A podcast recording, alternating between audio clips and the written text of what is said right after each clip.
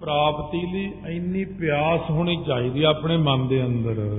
ਜਬ ਇਹ ਚਾਰੋਂ ਸਾਧਨ ਪਾਏ ਸਤਗੁਰ ਸ਼ਰਨ ਰਹਿ ਅਧਿਕਾਏ ਜਦੋਂ ਇਹ ਚਾਰੇ ਸਾਧਨ ਪ੍ਰਾਪਤ ਕਰ ਲਏ ਇਹ ਮਮੋਕਸ਼ੂ ਹੈ। ਜਦੋਂ ਚਾਰੇ ਸਾਧਨ ਪ੍ਰਾਪਤ ਕਰ ਲਏ ਸਤਿਗੁਰੂ ਮਹਾਰਾਜ ਸੱਚੇ ਪਾਤਸ਼ਾਹ ਦੇ ਸ਼ਰਨ ਦੇ ਵਿੱਚ ਆ ਜਾਵੇ ਨਾਮ ਮੁਖਤਾ ਇਸ ਕੋ ਭਾਖਾ। ਤਥਾ ਆਤਮਾ ਪ੍ਰਾਪਤ ਕਾਂਖਾ। ਜਿਵੇਂ ਕਹਿੰਦੇ ਨੇ, ਆਤਮਾ ਦੀ ਪ੍ਰਾਪਤੀ ਲਈ ਜਿਹਦੀ ਕਾਂਖਸ਼ਾ ਹੈ, ਇੱਛਾ ਹੈ, ਇਹਨੂੰ ਕਹਿੰਦੇ ਮਮੁਖੂ, ਜਗਿਆਸੂ। ਮੁਕਤੀ ਦੀ ਪ੍ਰਾਪਤੀ ਦਾ ਚਾਹਵਾਨ ਹੈ ਇਹ। ਇਉਂ ਫਿਰ ਸਤਿਗੁਰੂ ਦੀ ਸ਼ਰਨ ਵਿੱਚ ਤਾਂ ਆਵੇ, ਪਹਿਲਾਂ ਇਹਨਾਂ ਲਾਇਕ ਬਣ ਜਾਵੇ। ਸ਼ਰੋਤਰੀ ਬ੍ਰਹਮ ਨਿਸ਼ਟੀ ਗੁਰ ਪੂਰਾ ਤਿਸਤੇ ਲਹੈ ਪਰਮ ਪਦ ਸੂਰਾ। ਹੁਣ ਸਤਿਗੁਰੂ ਦੀ ਬਚਨ ਕਰ ਵੀ ਸਤਿਗੁਰੂ ਕੈਸੇ ਹੋਣੇ ਚਾਹੀਦੇ ਨੇ? ਦੁਨੀਆ ਦੇ ਅੰਦਰ ਗੁਰੂ ਤਾਂ ਬਹੁਤ ਨੇ, ਪਰ ਸਾਡੇ ਸਤਿਗੁਰੂ ਕਿੰਨੇ ਵੱਡੇ ਨੇ? ਇਉਂ ਬਣਾ ਕੇ ਦੱਸਦੇ ਨੇ ਸਾਰਿਆਂ ਦਾ ਕਿ ਇੱਕ ਤਾਂ ਹੁੰਦਾ ਬ੍ਰਹਮ ਨੇਸ਼ਟੀ ਗੁਰੂ, ਇੱਕ ਹੁੰਦਾ ਬ੍ਰਹਮ ਸਰੋਤਰੀ। ਸਰੋਤਰੀ ਜਿਹੜਾ ਹੁੰਦਾ ਹੈ, ਉਹ ਬ੍ਰਹਮ ਨੇਸ਼ਟੀ ਗੁਰ ਪੂਰਾ। ਤੋ ਤਿਸਤੇ ਲਹਿ ਪਰਮ ਪਦ ਸੂਰਾ। ਪਰਮ ਪਦ ਜਿਹੜਾ ਹੈ, ਉਹ ਤਾਂ ਬ੍ਰਹਮ ਨੇਸ਼ਟੀ, ਬ੍ਰਹਮ ਸਰੋਤਰੀ। ਗੁਰੂ ਤੋਂ ਪ੍ਰਾਪਤ ਕੀਤਾ ਜਾ ਸਕਦਾ ਹੈ। ਇਹ ਬ੍ਰਹਮ ਨੇਸ਼ਟੀ ਬ੍ਰਹਮ ਸਰੋਤਰੀ ਕੀ ਹੁੰਦਾ ਹੈ? ਆਪ ਹੀ ਦੱਸਦੇ ਹਨ। ਕੇਵਲ ਸ਼ਰੋਤਰੀ ਤੇ ਕਲਿਆਣ ਪਾਏ ਗਿਆਨ ਨ ਹੈ ਦੁਕਾਨ। ਹੁਣ ਇੱਕ ਸਰੋਤੇ ਸਰੋਤਰੀ ਗੁਰੂ ਹੈ। ਉਹਦੇ ਤੋਂ ਗਿਆਨ ਬਾਹਰਲਾ ਪ੍ਰਾਪਤ ਕਰ ਸਕਦਾ ਹੈ। ਜਿਵੇਂ ਉਹ ਸਾਰਾ ਕੁਝ ਸਿੱਖਿਆ ਹੋਵੇ ਗੁਰੂ ਘਰ ਦੇ ਭਾਵ ਗੁਰੂ ਗ੍ਰੰਥ ਸਾਹਿਬ ਦੀ ਸਾਰੀ ਕਥਾ, ਸੂਰਜ ਪ੍ਰਕਾਸ਼ ਦੀ ਕਥਾ, ਭਾਈ ਗੁਰਦਾਸ ਦੀਆਂ ਬਾਰਾਂ ਭਾਈ ਨੰਦ ਲਾਲ ਦੀਆਂ ਗਜ਼ਲਾਂ, ਅਥਵਾ ਵੇਦ, ਸ਼ਾਸਤਰ, ਸਿਮਰਤੀਆਂ, ਸਾਰੇ ਗ੍ਰੰਥ ਪੜ੍ਹੇ ਹੋਣ। ਕੋਈ ਗ੍ਰੰਥ ਨਾ ਛੱਡਿਆ ਹੋਵੇ। ਉਹਨੂੰ ਇੰਨਾ ਗਿਆਨ ਹੋਵੇ ਕਿ ਆਪਾਂ ਉਹਦੇ ਕੋਲੋਂ ਗਿਆਨ ਪ੍ਰਾਪਤ ਕਰ ਲਈਏ ਸਾਰਾ ਹੀ। ਪਰ ਉਹਦੇ ਨਾਲ ਕਲਿਆਣ ਨਹੀਂ ਹੋਣੀ ਆਪਣੀ, ਕਿਉਂਕਿ ਉਹਦੇ ਕੋਲੇ ਅਧੂਰਾਪਣ ਹੈ। ਉਹਦੇ ਕੋਲ ਇੱਕ ਚੀਜ਼ ਹੈ ਦੂਸਰੀ ਨਹੀਂ ਹੈ। ਕੇਵਲ ਬ੍ਰਹਮ ਨਿਸ਼ਟ ਥੇ ਨਾਈ ਇਸ ਪਰ ਜੁਗਤ ਸੁਨੋ ਸ਼ਰੁਤ ਮਾਈ। ਕਹਿੰਦੇ ਕਿਉਂਕਿ ਕੇਵਲ ਬ੍ਰਹਮ ਨੇਸ਼ਟੀ ਤੋਂ ਵੀ ਨਹੀਂ ਹੋਵੇਗੀ ਕਲਿਆਣ ਬ੍ਰਹਮ ਸਰੋਤਰੀ ਤੋਂ ਵੀ ਕਲਿਆਣ ਨਹੀਂ ਹੁੰਦੀ। ਜਿਹੜਾ ਬ੍ਰਹਮ ਦੀਆਂ ਗੱਲਾਂ ਸੁਣਾਵੇ ਉਹਦੇ ਨਾਲ ਕਲਿਆਣ ਨਹੀਂ ਹੁੰਦੀ ਹੈ। ਤੇ ਬ੍ਰਹਮ ਜਿਹੜਾ ਜਿਹਨੂੰ ਬ੍ਰਹਮ ਦੀ ਪ੍ਰਾਪਤੀ ਹੋਗੀ ਉਹਦੇ ਨਾਲ ਵੀ ਕਲਿਆਣ ਨਹੀਂ ਹੈ। ਕਿਉਂਕਿ ਉਹਨੇ ਉਹ ਚੀਜ਼ਾਂ ਨਹੀਂ ਸਿੱਖੀਆਂ, ਉਹਨੇ ਉਹ ਨਹੀਂ ਸਿੱਖੀਆਂ। ਕਈ ਬ੍ਰਹਮ ਗਿਆਨੀ ਮਹਾਪੁਰਸ਼ ਨੇ, ਜੇ ਉਹਨਾਂ ਨੂੰ ਕਹੀਏ ਤੁਸੀਂ ਕਥਾ ਸੁਣਾ ਦਿਓ, ਉਹ ਕਹਿੰਦੇ ਭਾਈ ਇਹ ਤਾਂ ਤੁਸੀਂ ਹੀ ਸੁਣਾ ਦਿਓ, ਅਸੀਂ ਤਾਂ ਕਦੇ ਸਿੱਖੀ ਨਹੀਂ, ਨਾ ਸਾਨੂੰ ਆਉਂਦੀ ਹੈ। ਉਹ ਵੀ ਫਿਰ ਕੰਮ ਉੱਤੇ ਆ ਕੇ ਹੋਰ ਤਰ੍ਹਾਂ ਹੋ ਜਾਂਦਾ। ਤੇ ਜੇ ਸਾਰਾ ਕੁਝ ਸਿੱਖਿਆ ਹੋਇਆ, ਉਹਦੇ ਅੰਦਰ ਗਿਆਨ ਨਹੀਂ, ਉਹ ਵੀ ਆਪਾਂ ਨੂੰ ਤਾਰ ਨਹੀਂ ਸਕਦਾ। ਇਸ ਕਰਕੇ ਅਧੂਰਾ ਪੁਣਾ ਹਰ ਥਾਂ ਦੇ ਉੱਤੇ ਪ੍ਰਾਪ ਮਿਲਦਾ ਆਪਾਂ ਨੂੰ। ਇਸ ਕਰਕੇ ਕਹਿੰਦੇ ਨੇ ਕਿ ਜਿਹੜੀਆਂ ਚੀਜ਼ਾਂ ਆਪਾਂ ਚਾਹੁੰਦੇ ਆ ਕਲਿਆਣ ਕਲਿਆਣ ਦੋਨਾਂ ਤੋਂ ਵੱਖੋ ਵੱਖਰੇ ਥਾਵਾਂ ਤੇ ਨਹੀਂ ਹੁੰਦੇ। ਵੇਦ ਸ਼ਾਸਤਰ ਸਭ ਹੀ ਪੜ ਲਿਓ ਬ੍ਰਹਮ ਸਾਖ ਤੇ ਆਕਾਰ ਨ ਭਇਓ ਵੇਦ ਸ਼ਾਸਤਰ ਸਾਰੇ ਧਾਰਮਿਕ ਗ੍ਰੰਥ ਪੜ ਲਏ ਬੜਾ ਵਿਦਵਾਨ ਹੈ ਬੜਾ ਗਿਆਨ ਹੈ। ਪਰ ਬ੍ਰਹਮ ਨੂੰ ਸਾਖਿਆਤਕਾਰ ਨਹੀਂ ਹੋਇਆ ਕਿਆ ਪੜ੍ਹੀ ਹੈ ਕਿਆ ਗੁਣੀ ਹੈ ਕਿਆ ਵੇਦ ਪੁਰਾਨਾ ਸੁਣੀ ਹੈ ਪੜੇ ਸੁਨੇ ਕਿਆ ਹੋਈ? ਜਦ ਸਹਿਜ ਨਾ ਮਿਲਿਓ ਸੋਈ, ਜਦ ਅੰਦਰ ਪ੍ਰਕਾਸ਼ ਨਹੀਂ ਤੇਰੇ ਤੈਨੂੰ ਬ੍ਰਹਮ ਦੀ ਪ੍ਰਾਪਤੀ ਨਹੀਂ ਹੈ। ਫਿਰ ਤੂੰ ਦੂਜੇ ਦਾ ਭਲਾ ਕਿਵੇਂ ਕਰੇਗਾ? ਤਾਰੇਗਾ ਕਿਵੇਂ ਕਿਸੇ ਨੂੰ? ਕੱਲਾ ਫੋਕਟ ਗਿਆਨ? ਫੋਕਟ ਗਿਆਨ ਨਾਲ ਦੁਨੀਆ ਨਹੀਂ ਤਰਦੀ। ਇਹ ਤਾਂ ਕੰਨ ਰਸ ਬਣ ਜਾਂਦਾ ਹੈ।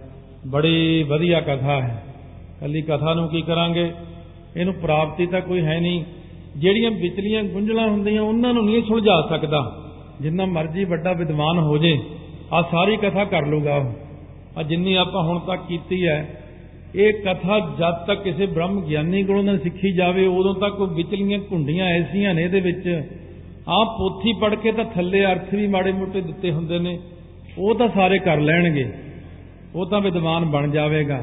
ਪਰ ਜਦ ਤੱਕ ਅੰਤਰਾਤਮਿਕ ਖੁਦ ਨੂੰ ਗਿਆਨ ਨਹੀਂ, ਜਾਂ ਕਿਸੇ ਬ੍ਰਹਮ ਗਿਆਨੀ ਤੋਂ ਨਹੀਂ ਪੜਿਆ ਹੋਇਆ ਉਦੋਂ ਤੱਕ ਇਹਨਾਂ ਸਾਰੀਆਂ ਚੀਜ਼ਾਂ ਨੂੰ ਚੰਗੀ ਤਰ੍ਹਾਂ ਸਮਝਾ ਨਹੀਂ ਸਕਦਾ।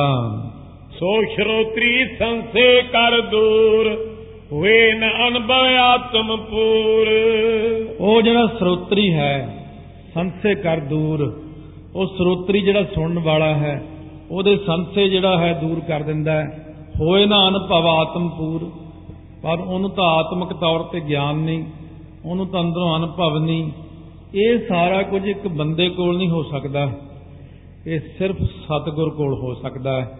ਉਹ ਵੀ ਦਸਾਂ ਗੁਰਾਂ ਦੇ ਪਾਸ ਸਿਰਫ। ਕੋਈ ਬੰਦਾ ਆਪਾਂ ਨੂੰ ਇਉਂ ਸੁਣਾ ਕੇ ਜੇ ਨਿਹਾਲ ਕਰਦਾ ਹੋਵੇ, ਬੜੇ ਵਿਦਵਾਨ ਬੈਠੇ ਨੇ। ਉਹ ਕਹਿੰਦਾ, ਮੈਂ ਤੁਹਾਨੂੰ ਸੁਣਾ ਕੇ ਨਿਹਾਲ ਕਰ ਸਕਦਾ, ਨਹੀਂ ਕਰ ਸਕਦਾ। ਜਦ ਤੱਕ ਸਤਿਗੁਰੂ ਦੀ ਕਿਰਪਾ ਨਹੀਂ ਹੁੰਦੀ ਕਿਉਂਕਿ ਸਤਿਗੁਰੂ ਦੀ ਕਿਰਪਾ ਤੋਂ ਬਿਨਾ ਕਦੇ ਬੰਦੇ ਦੀ ਕਲਿਆਣ ਨਹੀਂ ਹੋ ਸਕਦੀ। ਸਰਤਾ ਪਾਰ ਉਤਰਨੇ ਹਾਰ ਆਏ ਪਿਖਿਓ ਅੰਦਾ ਕਰਨਾ ਧਾਰ ਕਹਿੰਦੇ ਆਓ ਮੈਂ ਤੁਹਾਨੂੰ ਇਹਦੇ ਤੇ ਨਾ ਇੱਕ ਗੱਲ ਬਣਾ ਕੇ ਸੁਣਾਉਣਾ ਪ੍ਰਮਾਣ ਦਿੰਦਾ ਕਵੀ ਜੀ। ਕਹਿੰਦੇ ਨੇ ਅਥਵਾ ਭਾਈ ਦਇਆ ਸਿੰਘ ਜੀ ਕਹਿ ਰਹੇ ਨੇ ਕਹਿੰਦੇ ਸਰਤਾ ਨਦੀ ਹੈ। ਨਦੀ ਪਾਰ ਉਤਰਨੇ ਵਾਸਤੇ ਆਪਾਂ ਗਏ। ਅੱਗੇ ਦੇਖਿਆ ਜਿਹੜਾ ਕਿਸ਼ਤੀ ਦੇ ਵਿੱਚ ਮਲਾਹ ਬੈਠਾ ਹੈ, ਉਹ ਤਾਂ ਦੇਖਿਆ ਅੰਨਾ ਹੈ। ਇਹ ਤਾਂ ਬੜੀ ਮਾੜੀ ਗੱਲ ਹੋਈ। ਕਹਿੰਦਾ ਜੀ, ਬੈਠੋ, ਮੈਂ ਤੁਹਾਨੂੰ ਪਾਰ ਲਾ ਦਿਆਂਗਾ। ਕਹਿੰਦੇ, ਰਹਿਣ ਦੇ ਬਾਬਾ, ਐਵੇਂ ਕਿਤੇ ਘੁੰਮਣ ਘੇਰੀ ਚ ਫਸਾ ਦੇਗਾ, ਤੂੰ ਤਾਂ ਆਪ ਅੰਨਾ। ਉਹ ਜਿਹੜਾ ਅੰਨਾ ਗੁਰੂ ਹੈ, ਉਹ ਸਿੱਖ ਨੂੰ ਕਿਵੇਂ ਪਾਰ ਲਾ ਸਕਦਾ ਹੈ? ਅੰਨਾ ਆਗੂ ਜੇਥੀਐ ਸਭ ਸਾਥ ਮੁਹਾਵੈ, ਪਾਰ ਕਰਾਰ ਦ੍ਰਿਸ਼ਟ ਨ ਆਵੈ। ਆਪ ਤਰੈ ਨ ਅਪਰ ਤਰਾਵੈ। ਕਹਿੰਦੇ ਉਹਨੂੰ ਪਰਲਾ ਕਿਨਾਰਾ ਤਾਂ ਦਿਖਦਾ ਨਹੀਂ। ਅੰਨਾ ਗੁਰੂ ਆਪਾਂ ਨੂੰ ਕਿਵੇਂ ਤਾਰੇਗਾ? ਤੂੰ ਤਾਂ ਖੁਦ ਨਹੀਂ ਤਰਿਆ ਹੋਇਆ। ਸਾਨੂੰ ਕਿਵੇਂ ਤਾਰੇਗਾ? ਇਸ ਕਰਕੇ ਉਹ ਪਰਾਏ ਪਾ, ਪਰਲੇ ਪਾਸੇ ਕੀ ਉਹਨੇ ਜਾਣਾ ਹੈ? ਇਹ ਤਾਂ ਸਾਨੂੰ ਰਸਤੇ ਵਿੱਚ ਕਿਤਨਾ ਕਿਤੇ ਡੋਬੇਗਾ। ਆਪ ਤਰੈ ਨਹਿ ਅਬਰ ਤਰਾਵੈ, ਅਪਰ ਤਰਾਵੈ। ਮਹਾਰਾਜ ਤੇ ਕਹਿੰਦੇ ਗੁਰਸਿੱਖ ਆਪ ਤਰਦਾ, ਮੰਨੈ, ਤਰੈ ਤਾਰੇ ਗੁਰਸਿੱਖ। ਗੁਰਸਿੱਖ ਤਾਂ ਦੂਜਿਆਂ ਨੂੰ ਵੀ ਤਾਰ ਦਿੰਦਾ ਪਰ ਇਹ ਜਿਹੜੇ ਅੰਨੇ ਗੁਰੂ ਨੇ, ਜਿਨ੍ਹਾਂ ਕੋਲ ਲੋਕੀ ਜਾਂਦੇ ਨੇ, ਕਹਿੰਦੇ ਬੱਲੇ ਬੱਲੇ, ਬੜਾ ਇਕੱਠ ਹੈ ਵੀ ਜੀਟੀ ਰੋਡ ਸਾਰੇ ਹੀ ਰੁਕ ਗਿਆ। ਇਹ ਸਾਰੇ ਡੁੱਬਣ ਦਾ ਹੀ ਚੱਕਰ ਹੈ ਇਹ। ਇਹਨਾਂ ਵਿੱਚ ਤਰਨ ਦਾ ਕੋਈ ਚੱਕਰ ਨਹੀਂ। ਐਵੇਂ ਥੋੜੀ ਵੀ ਜੇ ਕਿਤੇ 50 ਲੱਖ ਦਾ ਇਕੱਠ ਆ, ਉੱਥੇ ਕਰੋੜ ਦਾ ਇਕੱਠ ਹੈ, ਭਰਮਿਆ ਨਾ ਕਰੋ ਦੇਖ ਕੇ। ਉਹ ਤਰਨ ਵਾਲੇ ਨਹੀਂ ਹੈਗੇ। ਉਹ ਤਾਂ ਸਭ ਡੁੱਬਣ ਤੇ ਡੁਬੋਣ ਵਾਲਾ ਹੀ ਚੱਕਰ ਹੈ। ਪਿੰਗ ਗੁੰਗ ਹੈ ਕੇਵਟ ਦੂਜਾ ਸੋਬੀ ਮਿਲੈ ਨ ਕਾਰਜ ਪੂਜਾ।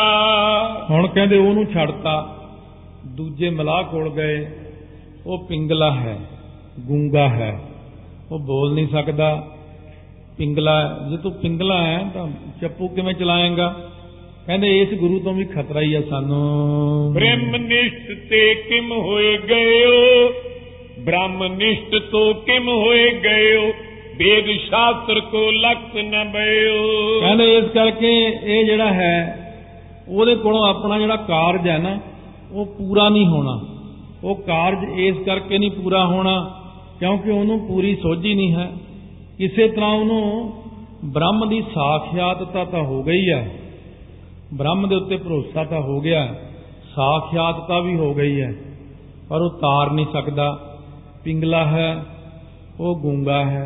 ਜੇ ਉਹਨੂੰ ਕਹੀਏ ਜੀ ਇਹਦੀ ਵਿਆਖਿਆ ਕਰੋ, ਉਹ ਕਹਿੰਦੇ, ਭਾਈ ਵਿਆਖਿਆ ਵਿਆਖਿਆ ਦਾ ਤਾਂ ਮੈਨੂੰ ਪਤਾ ਨਹੀਂ ਕੋਈ ਵਿਆਖਿਆ ਕੀ ਹੁੰਦੀ ਆ। ਤਾਂ ਇੱਥੋਂ ਕੋਈ ਗਿਆਨੀ ਸੱਦ ਲਓ ਜੇ ਕਥਾ ਕਰਨੀ ਹੈ। ਉਹਨੂੰ ਬੋਲਣਾ ਨਹੀਂ ਆਉਂਦਾ, ਉਹ ਵੀ ਨਹੀਂ ਪਾਰ ਲਾ ਸਕਦਾ। ਇਸ ਕਰਕੇ ਉਸ ਗੁਰੂ ਅੰਦਰ ਵੀ ਔਗਣ ਹੈ। ਇਹ ਜਦ ਤੁਸੀਂ ਸਾਨੂੰ ਕੋਈ ਦੱਸ ਹੀ ਨਹੀਂ ਸਕਦੇ ਤਾਂ ਫਿਰ ਤੁਸੀਂ ਸਾਨੂੰ ਤਾਰੋਗੇ ਕਿਵੇਂ? ਸੋਬੀ ਦੇ ਨ ਸਕਈ ਸ਼੍ਰੇ ਕਹਿਬੇ ਕੀ ਸਮਰੱਥ ਨ ਜੇ। ਕਿਉਂਕਿ ਉਹਦੇ ਅੰਦਰ ਆਪਣੇ ਅੰਦਰ ਕਹਿਣ ਦੀ ਸਮਰੱਥਾ ਨਹੀਂ ਹੈ ਉਹ ਕਲਿਆਣ ਨਹੀਂ ਕਰ ਸਕਦਾ ਸਾਡੀ। ਆਪ ਤਰਨ ਕੋ ਸਮਰੱਥ ਦੋ ਅਪਰ ਤਰਾਏ ਸਕੈ ਨ ਕੋ। ਕਹਿੰਦੇ ਠੀਕ ਹੈ ਕਿ ਉਹ ਆਪ ਕਰ ਸਕਦੇ ਨੇ ਅੰਦਰ ਗਿਆਨ ਹੈ। ਪਰ ਦੂਜੇ ਨੂੰ ਤਾਰਨਾ ਹੋਰ ਗੱਲ ਹੁੰਦੀ ਹੈ। ਆਪ ਤਰਨਾ ਤਾਂ ਸੌਖਾ ਉਹ ਤਾਂ ਉਹਦੇ ਲਈ ਸੌਖਾ ਕਿਉਂ ਉਹਨੇ ਭਗਤੀ ਕੀਤੀ ਹੈ। ਉਹਨੂੰ ਪ੍ਰਕਾਸ਼ ਹੋ ਗਿਆ ਗਿਆਨ ਦੂਜਾ ਹੋ ਗਿਆ। ਪਰ ਉਹ ਬੋਲ ਕੇ ਨਹੀਂ ਕੁਝ ਕਹਿ ਸਕਦਾ। ਇਸ ਕਰਕੇ ਉਹ ਜਿਹੜੇ ਗੁਰੂ ਨੇ ਨਾ ਉਹਨਾਂ ਅੰਦਰ ਇਹ ਕਮੀਆਂ ਰਹਿ ਜਾਂਦੀਆਂ ਹਨ। ਜਾਂ ਤੇ ਸੁਨੋ ਖਾਲਸਾ ਸ਼ਰੋਨ। ਹਮਰੇ ਗੁਰੂ ਸਕਲ ਗੁਣ ਪਾਉਨ ਇਸ ਕਰਕੇ ਖਾਲਸਾ ਜੀ ਸੁਣੋ। ਸਾਡੇ ਸਤਿਗੁਰੂ ਜੀ ਤਾਂ ਸਾਰਿਆਂ ਗੁਣਾਂ ਵਿੱਚ ਭਰਪੂਰ ਨੇ। ਸਾਡੇ ਸਤਿਗੁਰੂ ਜੀ ਤਾਂ ਕੋਈ ਕਮੀ ਹੈ ਹੀ ਨਹੀਂ। ਧੰਨ ਗੁਰੂ ਨਾਨਕ ਦੇਵ ਜੀ ਮਹਾਰਾਜ, ਧੰਨ ਗੁਰੂ ਅੰਗਦ ਦੇਵ ਜੀ ਮਹਾਰਾਜ, ਜਿਨ੍ਹਾਂ ਦਾ ਅੱਜ ਗੁਰਿਆਈ ਦਿਵਸ ਹੈ, ਧੰਨ ਗੁਰੂ ਅਮਰਦਾਸ ਜੀ ਮਹਾਰਾਜ, ਧੰਨ ਗੁਰੂ ਗ੍ਰੰਥ ਸਾਹਿਬ ਜੀ ਮਹਾਰਾਜ। ਕੋਈ ਊਣਤਾਈ ਤਾਂ ਦਿਖਾਓ, ਕੋਈ ਊਣਤਾਈ ਨਹੀਂ ਹੈ। ਸਾਰੇ ਪੱਖੋਂ ਹੀ ਸਤਿਗੁਰੂ ਜੀ ਸੰਪੂਰਨ ਹਨ। ਸ਼ਰੋਤਰੀ ਬ੍ਰਹਮ ਨਿਸ਼ਟੀ ਹਿਤਕਾਰੇ, ਕਰੈ ਕਿਰਪਾ ਤੇ ਸ਼੍ਰੇ ਹਮਾਰੇ। ਇਹ ਸਾਡੇ ਸਤਿਗੁਰੂ ਮਹਾਰਾਜ ਸੱਚੇ ਪਾਤਸ਼ਾਹ, ਇਤਨੇ ਅੱਛੇ ਸਾਡੇ ਸਤਿਗੁਰੂ ਨੇ, ਜੋ ਪਹੁੰਚੇ ਹੋਏ ਨੇ, ਪੂਰਨ ਬ੍ਰਹਮ ਗਿਆਨ ਹੈ, ਜਿਨ੍ਹਾਂ ਦੇ ਵਿੱਚ ਗੁਰਮਤ ਹੈ, ਤੋ ਜੋ ਪਿਆਰ ਕਰ ਰਹੇ ਨੇ, ਸਾਡੇ ਨਾਲ ਪਿਆਰ ਕਰਦੇ ਨੇ, ਬ੍ਰਹਮ ਸਰੋਤਰੀ ਨੇ, ਬ੍ਰਹਮ ਨਿਸ਼ਠੀ ਨੇ, ਕੋਈ ਹੈ ਉਗਣ, ਕੁਛ ਵੀ ਨਹੀਂ ਹੈ, ਸਾਰੇ ਗੁਣੀ ਗੁਣ ਨੇ। ਸੰਪੂਰਨ ਗਿਆਨ ਵੀ ਹੈ, ਉਥੇ ਬਾਣੀ ਵੀ ਉਚਾਰਦੇ ਨੇ, ਕੀਰਤਨ ਵੀ ਕਰਦੇ ਨੇ, ਕਥਾ ਵੀ ਕਰਦੇ ਨੇ। ਇਹ ਸਾਰੇ ਸਾਧਨ ਹੁੰਦੇ ਨੇ। ਇਹ ਸਾਰੇ ਸਾਧਨ ਹੁਣ ਵੀ ਨੇ ਮੌਜੂਦ। ਗੁਰੂ ਗ੍ਰੰਥ ਸਾਹਿਬ ਮਹਾਰਾਜ ਜੀ ਬਿਰਾਜਮਾਨ ਨੇ ਸੰਗਤ ਦੇ ਵਿੱਚ। ਜੇ ਆਪਾਂ ਕਹੀਏ ਕਿ ਕੋਈ ਬੰਦਾ ਕਥਾ ਕਰਦਾ, ਕੀਰਤਨ ਕਰਦਾ, ਉਹ ਕਾਹਦਾ ਕੀਰਤਨ ਕਰਦਾ? ਗੁਰਬਾਣੀ ਦਾ। ਕਥਾ ਕਾਹਦੀ ਆ? ਗੁਰਬਾਣੀ ਦੀ। ਇਸ ਕਰਕੇ ਬੋਲਦੇ ਸਤਿਗੁਰੂ ਹੀ ਨੇ। ਸਤਿਗੁਰੂ ਜੀ ਦੇ ਮਹਾਵਾਕ ਆਪਾਂ ਬੋਲਦੇ ਹਾਂ ਗੁਰਬਾਣੀ ਰਾਹੀਂ ਤਾਂ ਇਹ ਸਤਿਗੁਰੂ ਦੀ ਸੰਪੂਰਨਤਾ ਹੈ ਕਿ ਕੋਈ ਵੀ ਆ ਜਾਵੇ ਸਭ ਜੀਵਾਂ ਦਾ ਭਲਾ ਕਰਦੇ ਹਨ। ਕਰੈ ਕਿਰਪਾ ਤੇ ਸ਼੍ਰੇ ਹਮਾਰੇ। ਕਿਰਪਾ ਦੇ ਨਾਲ ਹੀ ਕਲਿਆਣ ਕਰਦੇ ਨੇ ਜੀਵ ਦੀ ਇੰਨੀ ਭਾਰੀ ਸ਼ਕਤੀ ਹੈ। ਇਸ਼ਟ ਦੇਵ ਵੀ ਇਹੀ ਹਮਾਰੇ। ਸਤਿਗੁਰ ਰੂਪ ਪ੍ਰਤਾਪੀ ਭਾਰੇ। ਸਾਡੇ ਇਸ਼ਟ ਦੇਵ ਵੀ ਇਹੀ ਨੇ ਸਾਡੇ ਪਿਆਰੇ ਸਤਿਗੁਰ ਜਿਨ੍ਹਾਂ ਦਾ ਪ੍ਰਤਾਪ ਇੰਨਾ ਭਾਰਾ ਹੈ ਕਿ ਪ੍ਰਤਾਪ ਦੇ ਨਾਲ ਹੀ ਤਰ ਜਾਂਦੇ ਸਾਰੇ। ਹੈ ਜਗਤ ਪਤੀ ਕੇ ਅਵਤਾਰ ਚਾਰ ਪਦਾਰਥ ਦੇਤ ਉਦਾਰ। ਜਗਤ ਦਾ ਮਾਲਕ ਕੌਣਾ ਕਾਲਪੁਰਖ ਵਾਹਿਗੁਰੂ ਦਸਾਂ ਸਰੂਪਾਂ ਨੂੰ ਹਰੀ ਅਵਤਾਰ ਕਿਹਾ ਹੈ। ਕਿਉਂਕਿ ਬਾਕੀ ਜਿਹੜੇ ਹੁੰਦੇ ਨੇ ਉਹ ਆਮ ਅਵਤਾਰ ਹੁੰਦੇ ਨੇ। ਦਸੋ ਗੁਰੂ ਸਾਹਿਬ, ਹਰ ਅਵਤਾਰ ਗੁਰੂ ਹਨ। ਗੁਰਮਤਿ ਵਿੱਚ ਗੁਰੂ ਦੇ ਇਹ ਅਰਥ ਜਿਹੜੇ ਨਾ, ਪ੍ਰਾਤਨ ਜਨਮ ਸਾਖੀ ਜਿਵੇਂ ਵਾਹਿਗੁਰੂ ਜੀ ਨੇ ਗੁਰੂ ਨਾਨਕ ਦੇਵ ਜੀ ਨੂੰ ਕਿਹਾ ਕਿ ਗੁਰ ਪਰਮੇਸ਼ਰ ਹੈ ਤੁਹਾਡਾ ਨਾਮ। ਮੇਰਾ ਨਾਮ ਪਾਰ ਬ੍ਰਹਮ ਪਰਮੇਸ਼ਰ ਹੈ। ਸ਼ਾਸਤਰਾਂ ਵਿੱਚ ਤੇ ਆਮ ਬੋਲੀ ਵਿੱਚ ਗੁਰੂ ਪਦ ਜਿਹੜਾ ਹੁੰਦਾ ਹੈ, ਉਹ ਸਧਾਰਨ ਤੌਰ ਤੇ ਉਸਤਾਦ ਲਈ ਵਰਤਿਆ ਜਾਂਦਾ ਹੈ। ਇਸ ਇਹ ਫ਼ਰਕ ਜਿਹੜਾ ਹੈ ਨਾ, ਇਹ ਗਿਆਨੀਆਂ ਤੇ ਗੁਰਸਿੱਖਾਂ ਨੂੰ ਯਾਦ ਰੱਖਣਾ ਚਾਹੀਦਾ। ਜਿੱਥੇ ਆਮ ਗ੍ਰੰਥਾਂ 'ਚ ਗੁਰ ਅੱਖਰ ਆਉਂਦਾ, ਗੁਰੂ ਆ ਗਿਆ, ਉਹ ਹੁੰਦਾ ਆਮ ਉਸਤਾਦਾਂ ਲਈ ਵਰਤਿਆ ਹੋਇਆ। ਵਿਦਿਆ ਗੁਰੂ ਹੈ ਮੇਰਾ। ਪਰ ਇੱਥੇ ਸਾਡੇ ਸਤਿਗੁਰੂ ਲਈ ਜਿਹੜਾ ਅੱਖਰ ਵਰਤਿਆ ਜਾਂਦਾ ਹੈ, ਉਹ 10 ਸਰੂਪਾਂ ਲਈ ਜਿਹੜਾ ਅੱਖਰ ਵਰਤਿਆ ਜਾਂਦਾ ਹੈ, ਉਹ ਅੱਖਰ ਉਹਨਾਂ ਵਿੱਚ ਨਹੀਂ ਕਲਪਨਾ ਐ ਤਾਂ ਹਰੇਕ ਹੀ ਗੁਰੂ ਹੈ। ਤੋ ਤਾਂ ਤੇ ਜਿੱਥੇ ਕੋਈ ਮਰਜ਼ੀ ਗੁਰੂ ਬਣ ਕੇ ਬੈਠ ਜਾਵੇ ਉਹਨਾਂ ਨੂੰ ਨਹੀਂ ਸਿਰਫ ਦਸਾਂ ਸਰੂਪਾਂ ਲਈ ਅੱਖਰ ਵਰਤਿਆ ਜਾਂਦਾ ਹੈ। ਇਨ ਕੀ ਸ਼ਰਨ ਨ ਤਿਆਗਨ ਜੋਗ ਗ੍ਰਸਤ ਭੋਗ ਮੈਂ ਦੇਤੇ ਜੋਗ। ਇਹਨਾਂ ਦੀ ਸ਼ਰਨ ਤਿਆਗਣੀ ਯੋਗ ਨਹੀਂ ਹੈ ਇਹਨਾਂ ਦੀ ਸ਼ਰਨ ਤਾਂ ਗ੍ਰਹਿਣ ਕਰਨ ਯੋਗ ਹੈ। ਜਿਹੜੇ ਦੇਖੋ ਸਾਨੂੰ ਗ੍ਰਸਤ ਵਿੱਚ ਰਹਿ ਕੇ ਗ੍ਰਸਤ ਨੂੰ ਭੋਗਦਿਆਂ ਹੋਇਆਂ ਖਾਂਦਿਆਂ ਪੀਂਦਿਆਂ ਪਹਿਰਦਿਆਂ ਹਸੰਦਿਆਂ ਖਲੰਦਿਆਂ ਪਹਿਨੰਦਿਆਂ ਖਵੰਦਿਆਂ ਵਿੱਚੇ ਹੋਈਏ ਮੁਕਤ। ਸਾਰਾ ਕੁਝ ਤਾਂ ਵਿੱਚ ਹੀ ਦੇ ਦਿੰਦੇ ਨੇ ਆਪਣੀ ਕਿਰਪਾ ਦ੍ਰਿਸ਼ਟੀ ਨਾਲ। ਸਿੱਖ ਨੂੰ ਗੁਰਸਿੱਖ ਜੋਗੀ ਜਾਗਦੇ ਮਾਇਆ ਅੰਦਰ ਕਰਨ ਉਦਾਸੀ। ਨਿਜ ਕਰਨਾ ਬਲ ਤੇ ਕਲਿਆਣ। ਆਪਣੀ ਕਿਰਪਾ ਦ੍ਰਿਸ਼ਟੀ ਨਾਲ ਆਪਣੇ ਬਲ ਦਾ ਸਦਕਾ ਸਿੱਖ ਦਾ ਕਲਿਆਣ ਕਰਦੇ ਹਨ। ਏਤ ਸਿੱਖ ਔਰ ਬ੍ਰਹਮ ਗਿਆਨ। ਗੁਰਸਿੱਖਾਂ ਦੇ ਹਿਰਦੇ ਦੇ ਅੰਦਰ ਬ੍ਰਹਮ ਗਿਆਨ ਦੀ ਦਾਤ ਬਖਸ਼ਦੇ ਨੇ। ਦਸ ਪਾਤਸ਼ਾਹ ਇਸੀ ਵਿਦ ਭਏ ਕੋਟਨ ਸਿੱਖ ਉਧਾਰਨ ਕਏ ਦਸੇ ਸਰੂਪ ਸਤਿਗੁਰੂ ਮਹਾਰਾਜ ਜੀ ਦੇ ਇਸੇ ਤਰੀਕੇ ਨਾਲ ਹੋਏ। ਹੁਣ ਗੁਰੂ ਗ੍ਰੰਥ ਸਾਹਿਬ ਮਹਾਰਾਜ ਜੀ ਨੇ ਕਰੋੜਾਂ ਸਿੱਖਾਂ ਦਾ ਕਲਿਆਣ ਪਿੱਛੇ ਕੀਤਾ ਹੈ। ਕਰੋੜਾਂ ਦਾ ਅੱਗੇ ਨੂੰ ਕਰਨਗੇ। ਕੋਟ ਰੂਪ ਹੈ ਹਰਿ ਅਵਤਾਰ। ਤੁਮਕੋ ਪ੍ਰਾਪਤ ਭਏ ਉਦਾਰ। ਸੋ ਭਾਈ ਦਇਆ ਸਿੰਘ ਜੀ ਕਹਿੰਦੇ ਖਾਲਸਾ ਜੀ ਗੁਰੂ ਰੂਪ ਹੈ ਹਰ ਅਵਤਾਰ। ਹਰੀ ਅਕਾਲ ਪੁਰਖ ਆਪ ਆਏ ਨੇ ਆਪ ਨਾਰਾਇਣ ਕਲਾ ਧਾਰ ਜਗ ਮਹਿ ਪਰਵਰਿਓ ਨਿਰੰਕਾਰ ਆਕਾਰ ਜੋ ਜਗ ਮੰਡਲ ਕਰਿਓ। ਇਹ ਗੁਰੂ ਸਤਿਗੁਰੂ ਕੌਣ ਨੇ? ਵਾਹਿਗੁਰੂ ਆਪ। ਨਿਰਗੁਣ ਆਪ ਸਰਗੁਣ ਪਿਓਹੀ ਕਲਾ ਧਾਰ ਜਿਨ ਸਗਲੀ ਮੋਹੀ। ਉਹ ਨਿਰਗੁਣ ਨਹੀਂ ਤਾਂ ਸਰਗੁਣ ਧਾਰਨ ਕਰ ਲਿਆ ਰੂਪ। ਕਹਿੰਦੇ ਤੁਹਾਨੂੰ ਪ੍ਰਾਪਤ ਹੋਏ ਨੇ ਏਡੇ ਵੱਡੇ ਸਤਿਗੁਰੂ ਤੇ ਤੁਹਾਨੂੰ ਕਦਰ ਨਹੀਂ ਹੋਈ। ਇਸ ਕਰਕੇ ਸੋਝੀ ਕਰੋ ਮਨ ਦੇ ਅੰਦਰ। ਭਲੇ ਭਾਗ ਆਪਣੇ ਮਨ ਜਾਨੋ ਇਨਕੋ ਸੰਗ ਸਦਾ ਤੁਮ ਠਾਨੋ। ਕਹਿੰਦੇ ਸਾਧ ਸੰਗਤ ਜੀ ਆਪਣੇ ਭਲੇ ਭਾਗ ਸਮਝੋ। ਵੱਡਾ ਭਾਗ ਭੇਟੇ ਗੁਰਦੇਵਾ ਇਸ ਕਰਕੇ ਸਾਨੂੰ ਬਹੁਤ ਵੱਡਿਆਂ ਭਾਗਾਂ ਦੇ ਨਾਲ ਮਿਲੇ ਨੇ ਸਤਿਗੁਰੂ। ਕੋਟ ਅਪਰਾਧ ਮਿਟੇ ਹਰ ਸੇਵਾ। ਇਨਕੋ ਸੰਗ ਸਦਾ ਤੁਮ ਠਾਨੋ। ਗੁਰੂ ਗ੍ਰੰਥ ਸਾਹਿਬ ਦਾ ਸੰਗ ਸਦਾ ਕਰੋ। ਹਾਜ਼ਰ ਨਾਜ਼ਰ ਜਾਣੋ। ਤਨ ਮਨ ਅਰਪੋ ਬਨ ਕਰ ਦਾਤ ਜਗ ਸਾਗਰ ਉਬਰੋ ਅਨਿਆਤ। ਕਹਿੰਦੇ ਗੁਰੂ ਗ੍ਰੰਥ ਸਾਹਿਬ ਮਹਾਰਾਜ ਨੂੰ ਆਪਣਾ ਤਨ ਮਨ ਅਰਪਣ ਕਰ ਦਿਓ ਦਾਸ ਬਣ ਜਾਓ ਗੁਰਾਂ ਦੇ।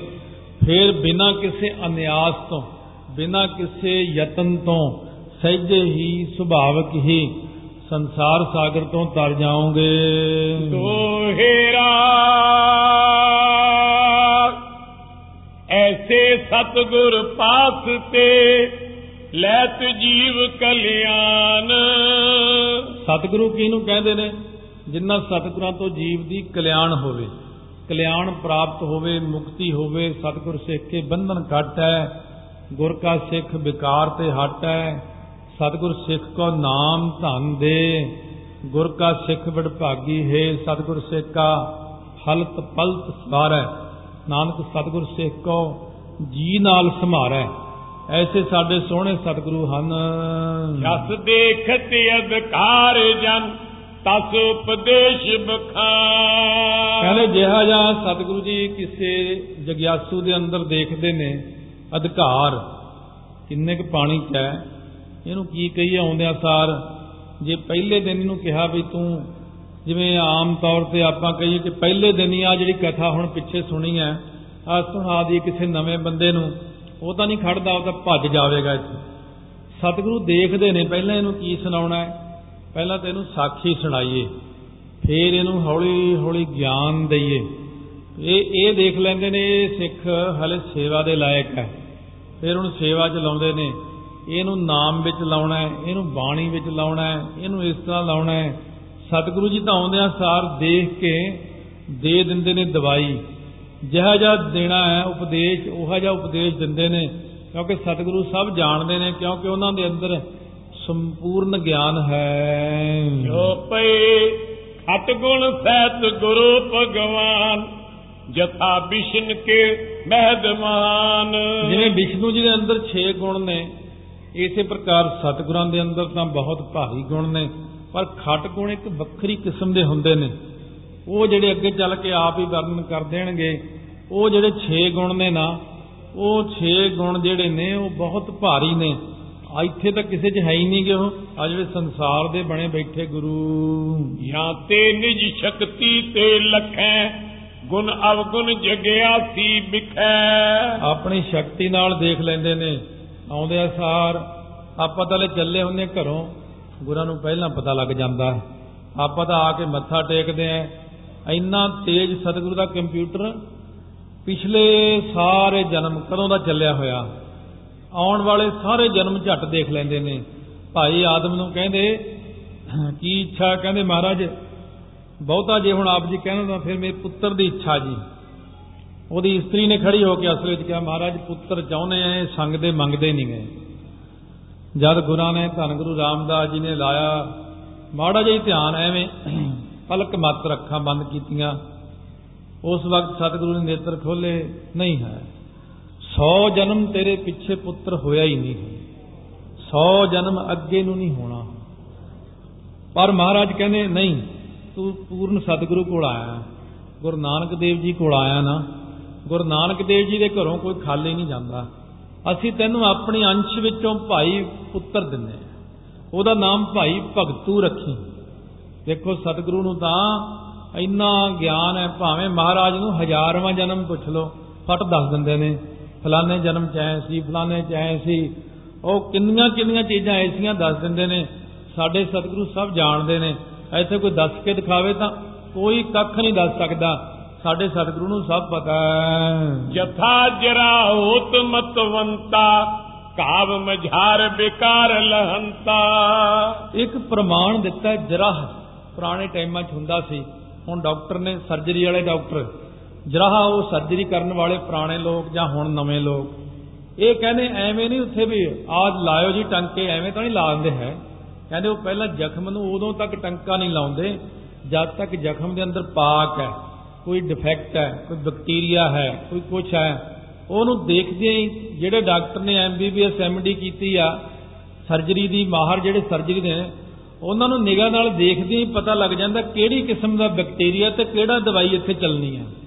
ਫਟ ਦੇਖ ਲੈਂਦੇ ਨੇ ਉਹਨਾਂ ਨੂੰ ਸਾਰਾ ਗਿਆਨ ਹੈ। ਉਹ ਜਰਾਹ ਜਿਹੜੇ ਹੁੰਦੇ ਸੀ ਪੁਰਾਣੇ ਉਹਨਾਂ ਨਾਲੋਂ ਹੁਣ ਮਾਹਰ ਨੇ ਜ਼ਿਆਦਾ। ਉਹ ਦੇਖਦਿਆਂ ਸਾਰ ਹੀ ਪਹਿਲਾਂ ਜ਼ਖਮ ਨੂੰ ਰਾਜੀ ਕਰਦੇ ਨੇ ਨਾ ਕਿ ਪਹਿਲਾਂ ਟੰਕੇ ਲਾ ਦਿੰਦੇ ਨੇ।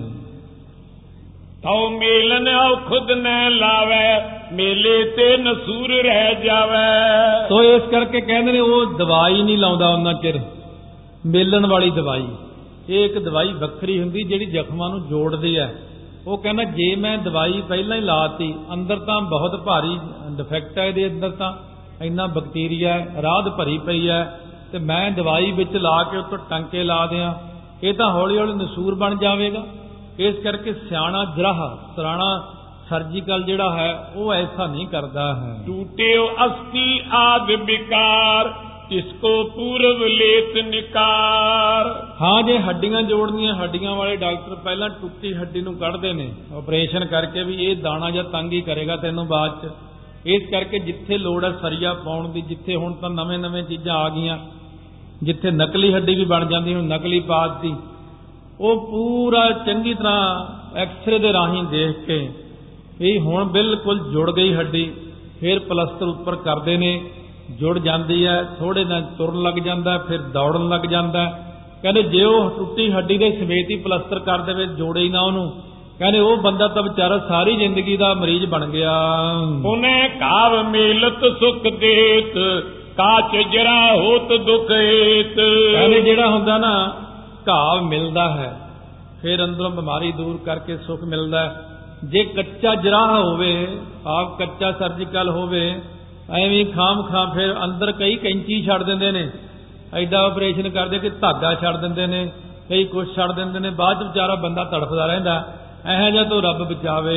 ਹਿਮ ਹਮਰੇ ਸਤ ਗੁਰ ਗੁਣਵੰਤੇ ਸਿੱਖ ਕੋ ਨੀਕੀ ਵਿਦ ਪਰਖੰਤੇ। ਕਿਉਂ ਸਾਡੇ ਸਤਿਗੁਰੂ ਮਹਾਰਾਜ ਬਹੁਤ ਗੁਣਵੰਤੇ ਨੇ? ਸਿੱਖ ਨੂੰ ਚੰਗੀ ਤਰ੍ਹਾਂ ਪਰਖਦੇ ਨੇ। ਇਹਦੇ ਅੰਦਰ ਕਿੰਨੀ ਕੁ ਹਉਮੈ ਹੈ ਕਿੰਨੇ ਕੁ ਵਿਸ਼ੇ ਨੇ ਕਿੰਨਾ ਕੀ ਬਿਮਾਰੀ ਹੈ। ਪਹਿਲਾਂ ਗੁਰੂ ਸਾਹਿਬ ਕਦੇ ਵੀ ਨਹੀਂ ਇਹੋ ਜਿਹਾ ਉਪਦੇਸ਼ ਦਿੰਦੇ ਹੋਰ। ਪਹਿਲਾਂ ਤਾਂ ਉਹਦੀ ਬਿਮਾਰੀ ਨੂੰ ਦੂਰ ਕਰਦੇ ਨੇ।